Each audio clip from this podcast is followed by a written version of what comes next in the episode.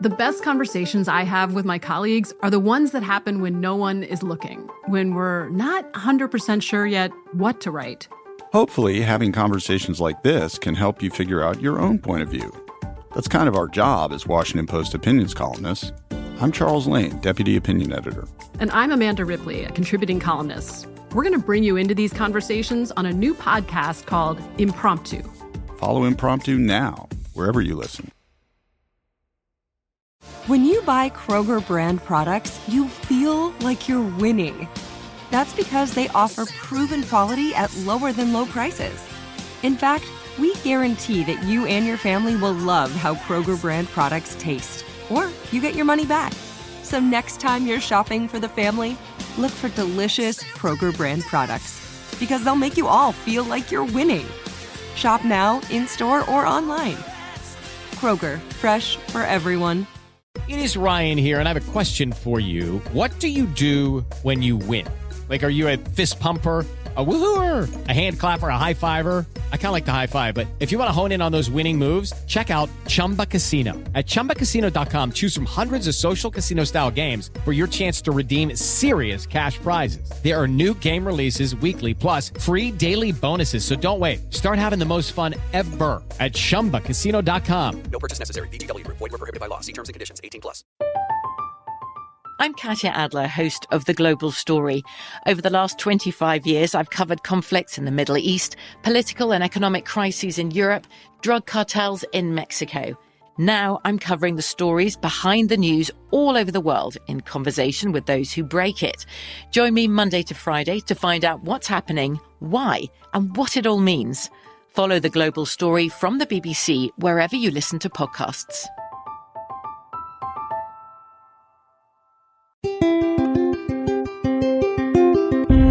On this episode of Newt's World, I thought given everything that's happening with COVID 19 and all the concerns about vaccines, it would really be fascinating to look at a time when there was an enormous breakthrough. One of the greatest breakthroughs in public health in the 20th century involved polio. Polio was a paralyzing disease, mostly affecting children. And in some ways, COVID 19 and polio present similar challenges. Like polio, COVID 19 is a highly contagious virus that can be deadly. But while COVID 19 enters the lungs through airborne particles, polio enters the body through the gastrointestinal tract, often through contaminated water. In 1921, the most famous polio victim, Franklin Delano Roosevelt, contracted polio. By the 1950s, polio had become one of the most serious communicable diseases among children in the United States. In 1946, President Harry Truman, who had served with President Roosevelt, declared polio a threat to the United States and called on Americans to do everything possible to combat it. Now, listen to President Truman's comments. The fight against infantile paralysis cannot be a local war. It must be nationwide. It must be total for every city, town, and village throughout the land. For only with a united front can we ever hope to win any war. Now, despite Truman's appeal, by 1952, nearly 60,000 people were infected with the virus. In 1952, over 3,000 children died. Hospitals set up special units with iron lung machines to keep polio victims alive, and children of all socioeconomic levels were left paralyzed. Now, it was this period that Dr. Jonas Salk and his research team at the University of Pittsburgh launched the largest human vaccine trial in history, injecting nearly 2 million American kids with a potential vaccine. And on April 12, 1955, they released the first successful vaccine for polio. By 1979, the United States reported its last case of the paralyzing virus.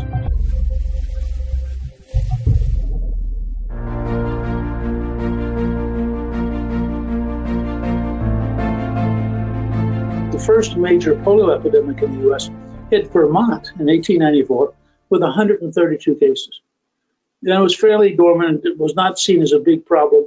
But in 1916, there was a much bigger outbreak in New York City with over 27,000 cases and 6,000 deaths. Now remember, this is a period where we don't actually yet know what a virus is.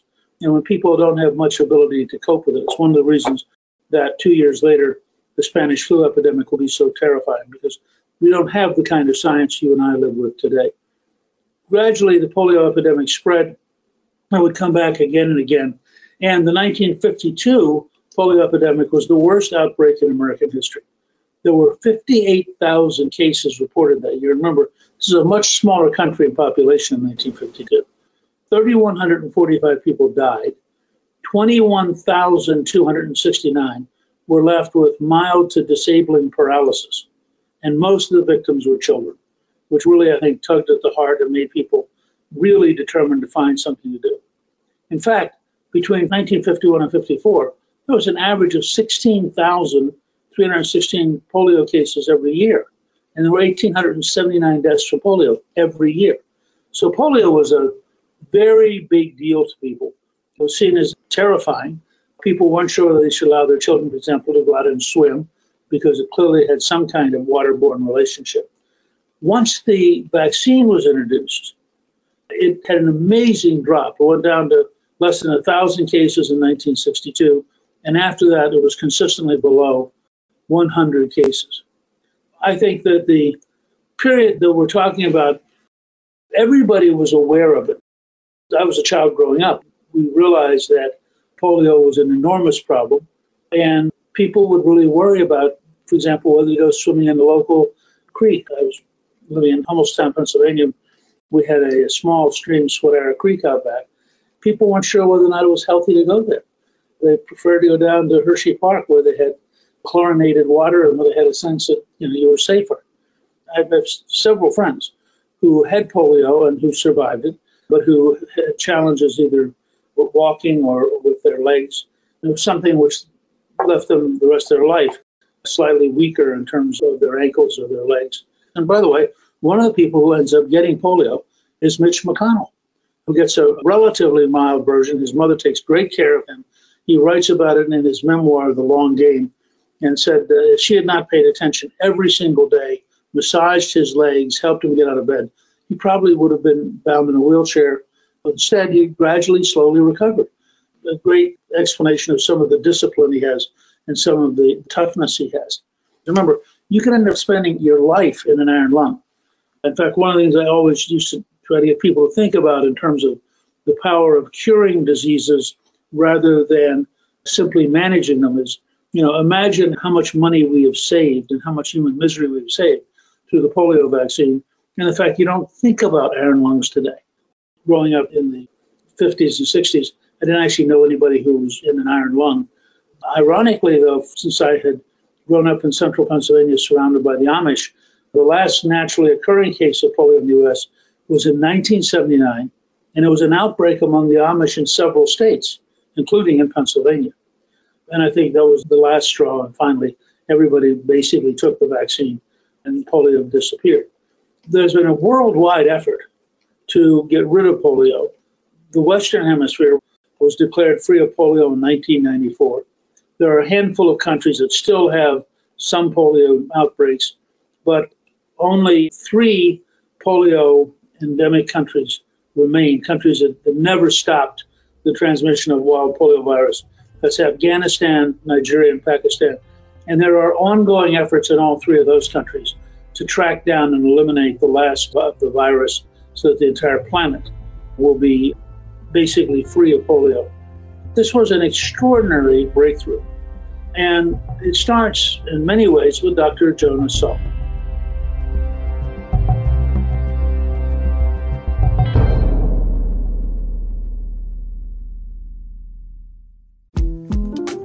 The 2024 presidential campaign features two candidates who are very well known to Americans. And yet, there's complexity at every turn. Criminal trials for one of those candidates, young voters who are angry. The Campaign Moment podcast from the Washington Post gives you what matters. I'm Aaron Blake, and I'm covering my 10th election cycle. My colleagues and I have insights that you won't find anywhere else. So follow the Campaign Moment right now, wherever you're listening.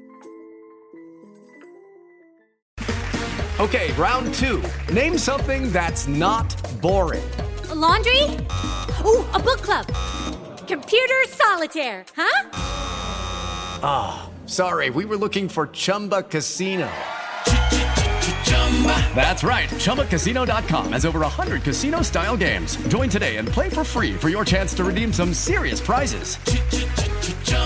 ChumbaCasino.com. No purchase necessary. Where prohibited by law. 18 plus terms and conditions apply. See website for details. Xumo Play is your destination for endless entertainment. With a diverse lineup of 350 plus live channels, movies, and full TV series, you'll easily find something to watch right away. And the best part? It's all free. Love music? Get lost in the 90s with iHeart 90s, dance away with hip hop beats, and more on the iHeartRadio music channels. No logins, no signups, no accounts, no hassle. So what are you waiting for? Start streaming at play.xumo.com or download from the app and Google Play stores today. All you can stream with Xumo Play. From BBC Radio 4, Britain's biggest paranormal podcast is going on a road trip. I thought in that moment, oh my God, we've summoned something from this board. This is Uncanny USA. He says, Somebody's in the house, and I screamed. Listen to Uncanny USA wherever you get your BBC podcasts, if you dare.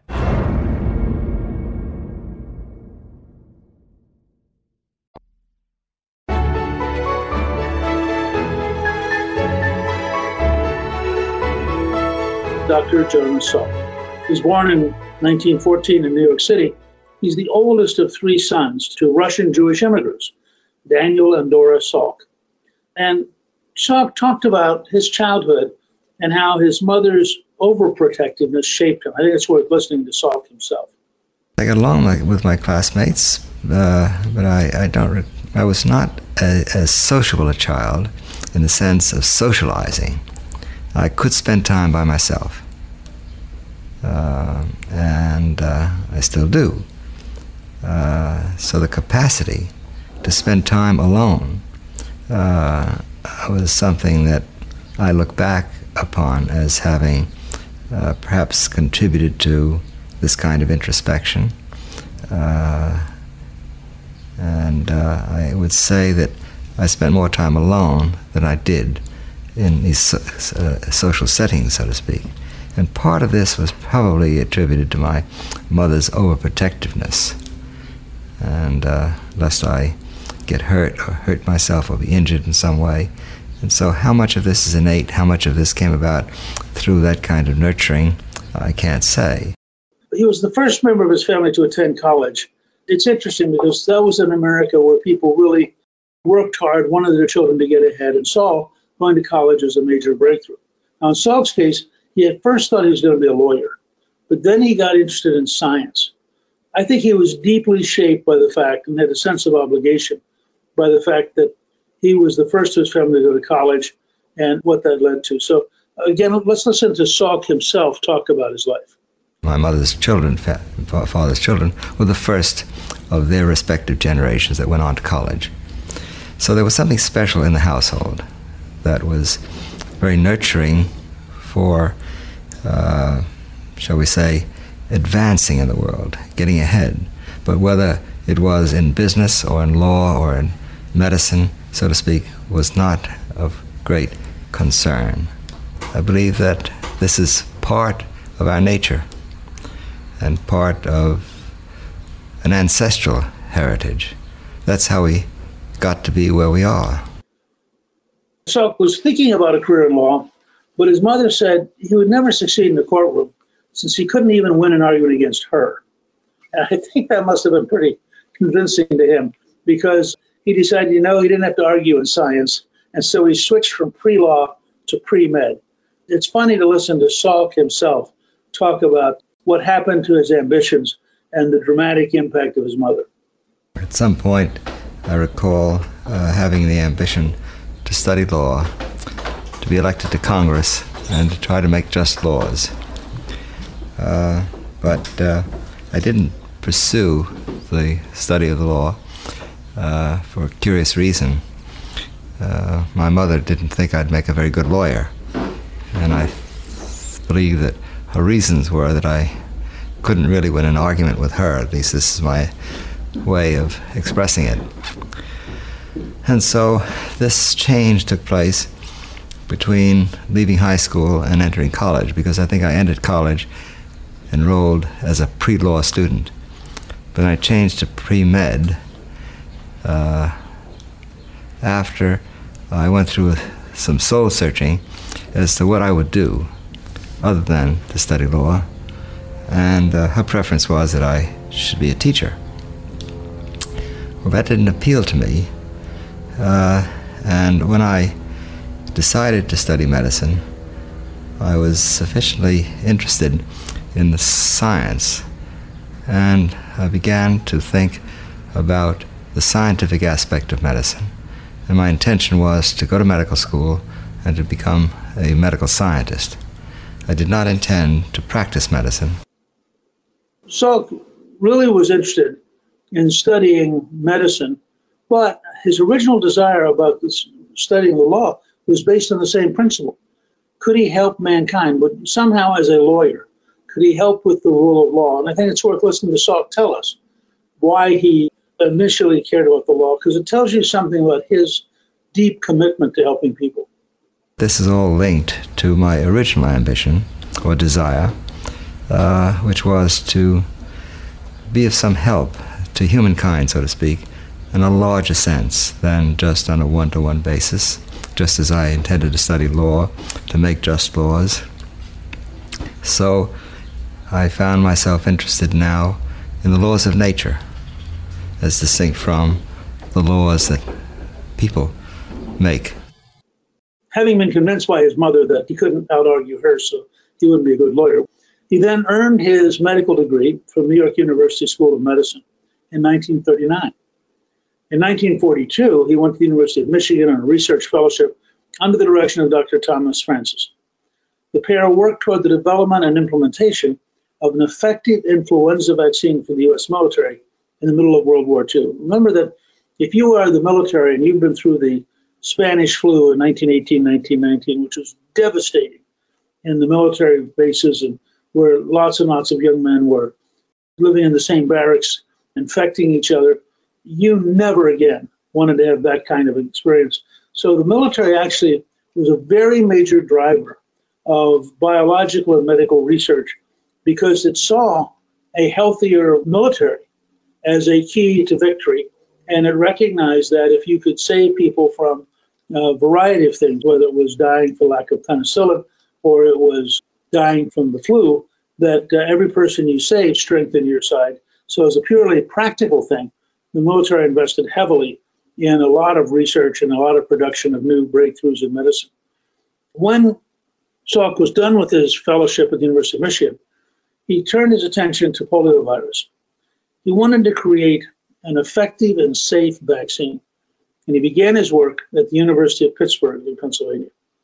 Now, the University of Pittsburgh was a very major institution with very substantial resources.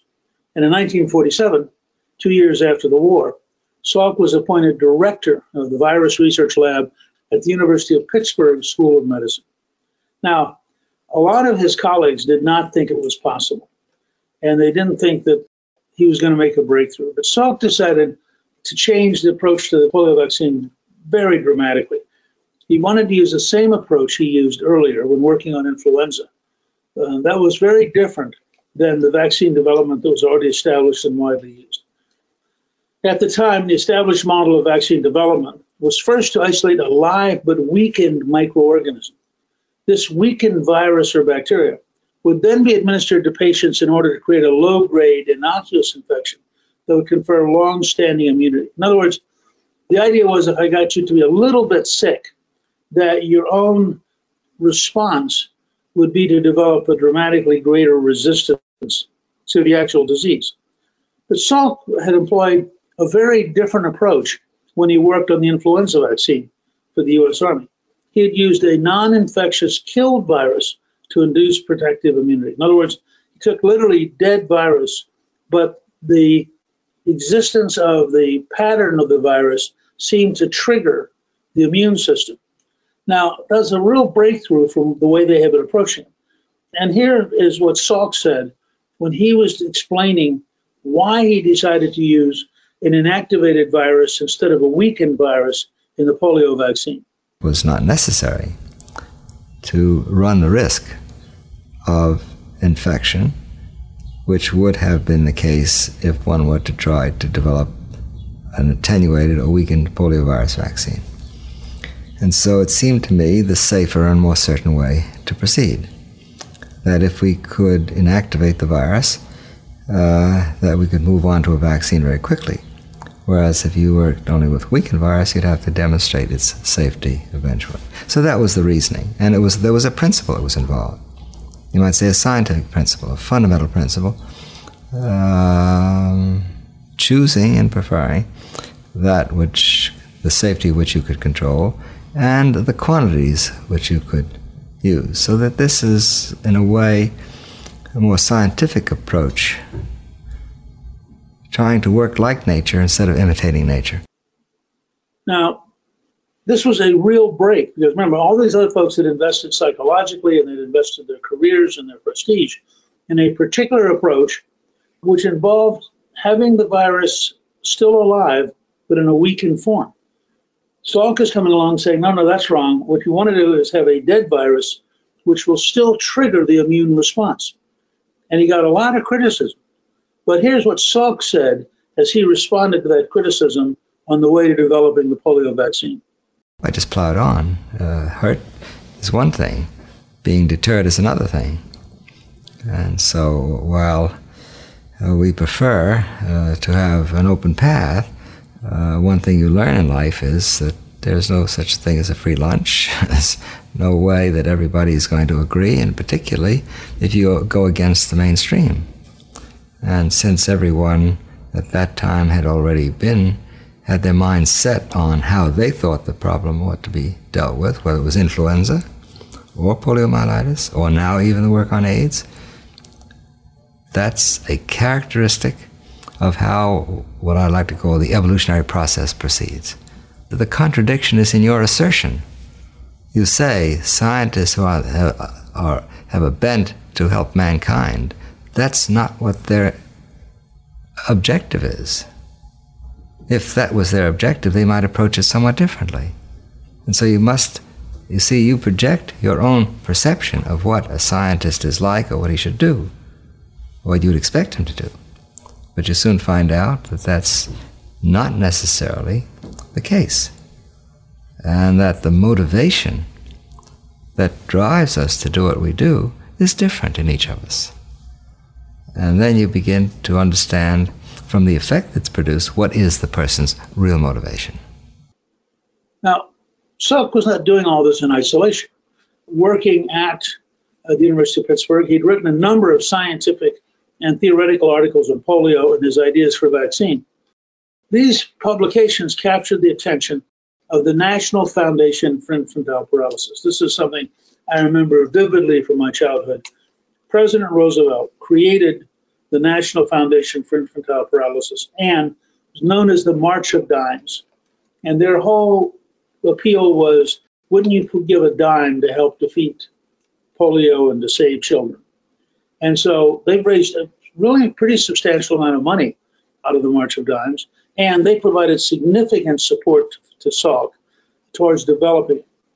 To show you the dramatic difference in common sense, risk assessment, and willingness to do something to help people, compare the current bureaucratic and rigid Food and Drug Administration models and the passion about nth level of safety with what Dr. Salk did. He found that he thought he had a vaccine that would work. And so he tested it in his own family. I mean, listen to his own son talking about him testing the first vaccine on his own family. I just hated injections, and my father came home with polio vaccine uh, and some syringes and needles that he sterilized on the kitchen stove by boiling in water, uh, lined us kids up, and then administered the vaccine. This is from Dr. Peter Salk, 76, who's a University of Pittsburgh professor of infectious diseases and microbiology and president of the Jonas Salk Legacy Foundation. He said, I was just not happy at the notion of having another shot. So here you have the kids and the family. Dad comes home and says, Guess what we're going to do? According to Dr. Peter Salk, when his father came in, he said he hated the needle so much that he previously crouched and hid behind the kitchen wastebasket to avoid getting shot. Standing beside his two brothers, he braced for the injection. Two weeks later, they received a second dose, which was photographed to generate publicity for the March of Dimes, which had put millions of dollars into polio research. As the younger Dr. Salk, Peter, said, the point of that was to demonstrate my father's confidence in the vaccine. But it was also, from my father's side my mother's side, let's get these kids protected. Now imagine the level of confidence that says, I have this vaccine, I'm pretty sure it's going to work. So let me try it out on my kids. And the fact is, it did work. And they went from there to steadily expanding opportunities to get more and more and more people tested, something which would probably have taken in normal time with the modern Food and Drug Administration many years and billions of dollars, was done literally as a publicity campaign by the March of Dimes. And people were so eager for a, cure that they just showed up. It was a remarkable moment of citizenship and a remarkable moment of heroic achievement by Dr. Salk.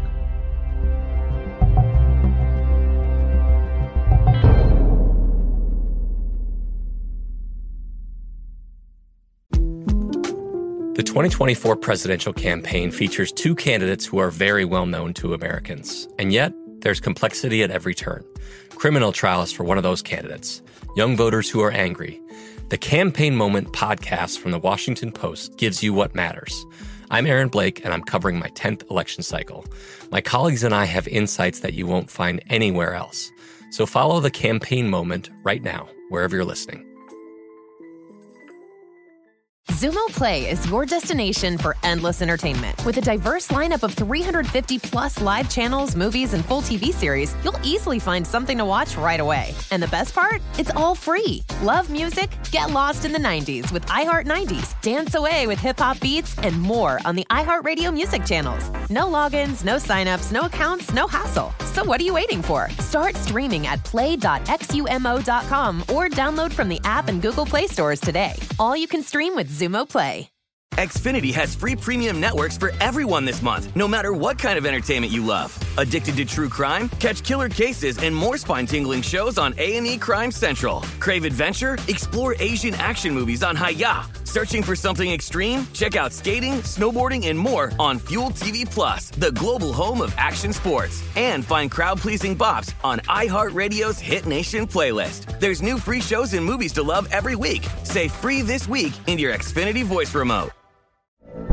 From BBC Radio 4, Britain's biggest paranormal podcast is going on a road trip.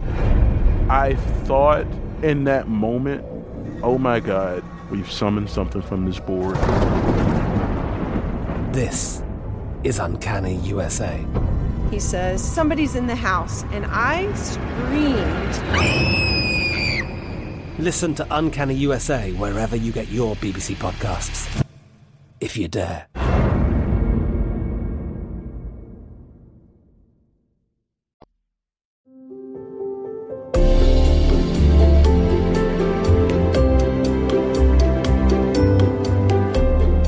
1954, national testing began on a million children. Imagine this compared to the way we do things nowadays. They became known as the polio pioneers. People were so eager to get to a vaccine because they were so frightened that their children would end up either dying or being crippled for life that there was a huge response.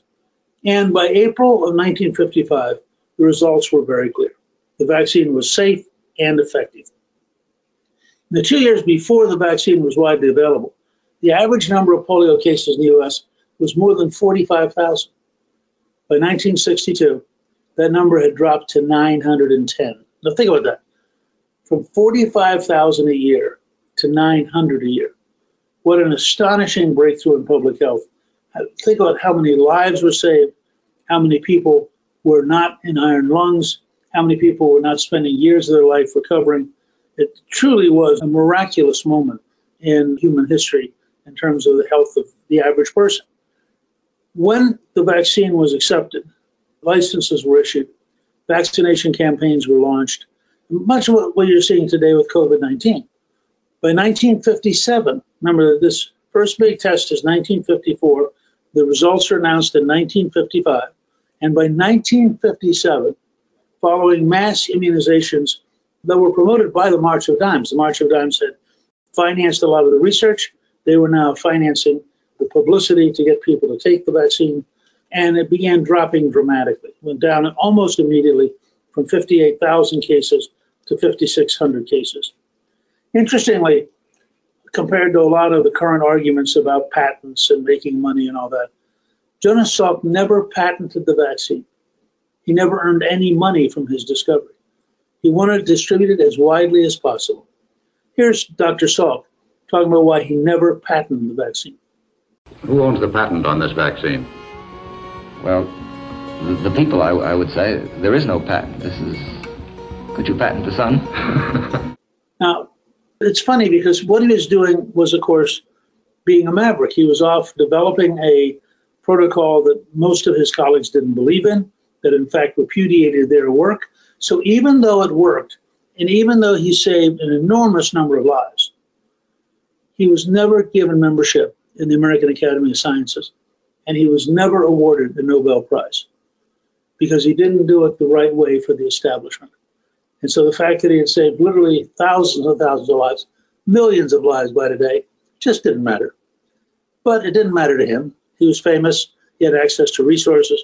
In 1963, he founded the Salk Institute for Biological Studies in La Jolla, California, which I have visited. Those of you who've been in La Jolla and been in Pittsburgh understand exactly why he ended up opening the Salk Institute in La Jolla. It was a great place and is still today a remarkable research center.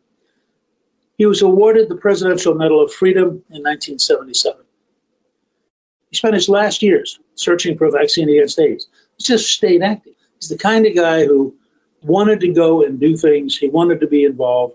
He was fascinated by science and by the natural world.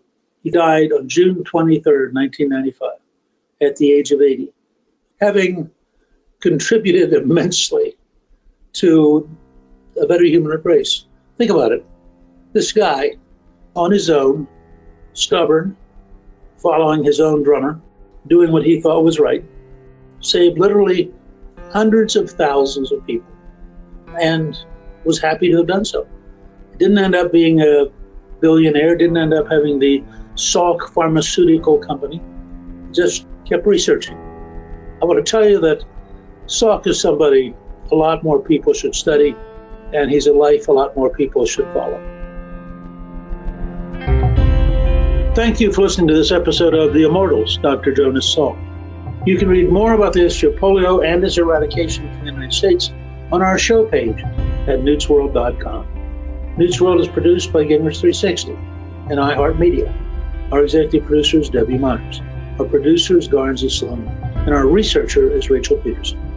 The artwork for the show was created by Steve Penley. Special thanks to the team at Gingrich 360. If you've been enjoying Newt's World, I hope you'll go to Apple Podcasts and both rate us with five stars and give us a review so others can learn what it's all about. Right now, listeners at Newt's World can sign up for my three free weekly columns at gingrich360.com slash newsletter. I'm Newt Gingrich. This is Newt's World.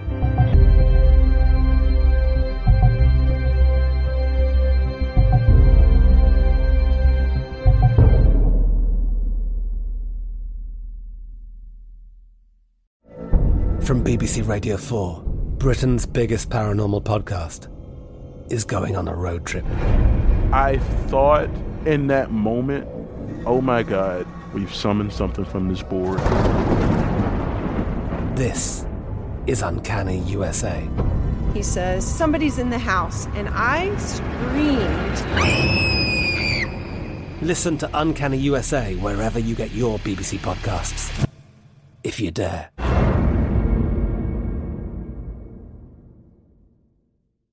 Xumo Play is your destination for endless entertainment. With a diverse lineup of 350 plus live channels, movies, and full TV series, you'll easily find something to watch right away. And the best part? It's all free. Love music? Get lost in the 90s with iHeart 90s, dance away with hip hop beats, and more on the iHeartRadio music channels. No logins, no signups, no accounts, no hassle. So what are you waiting for? Start streaming at play.xumo.com or download from the app and Google Play stores today. All you can stream with Xumo Play.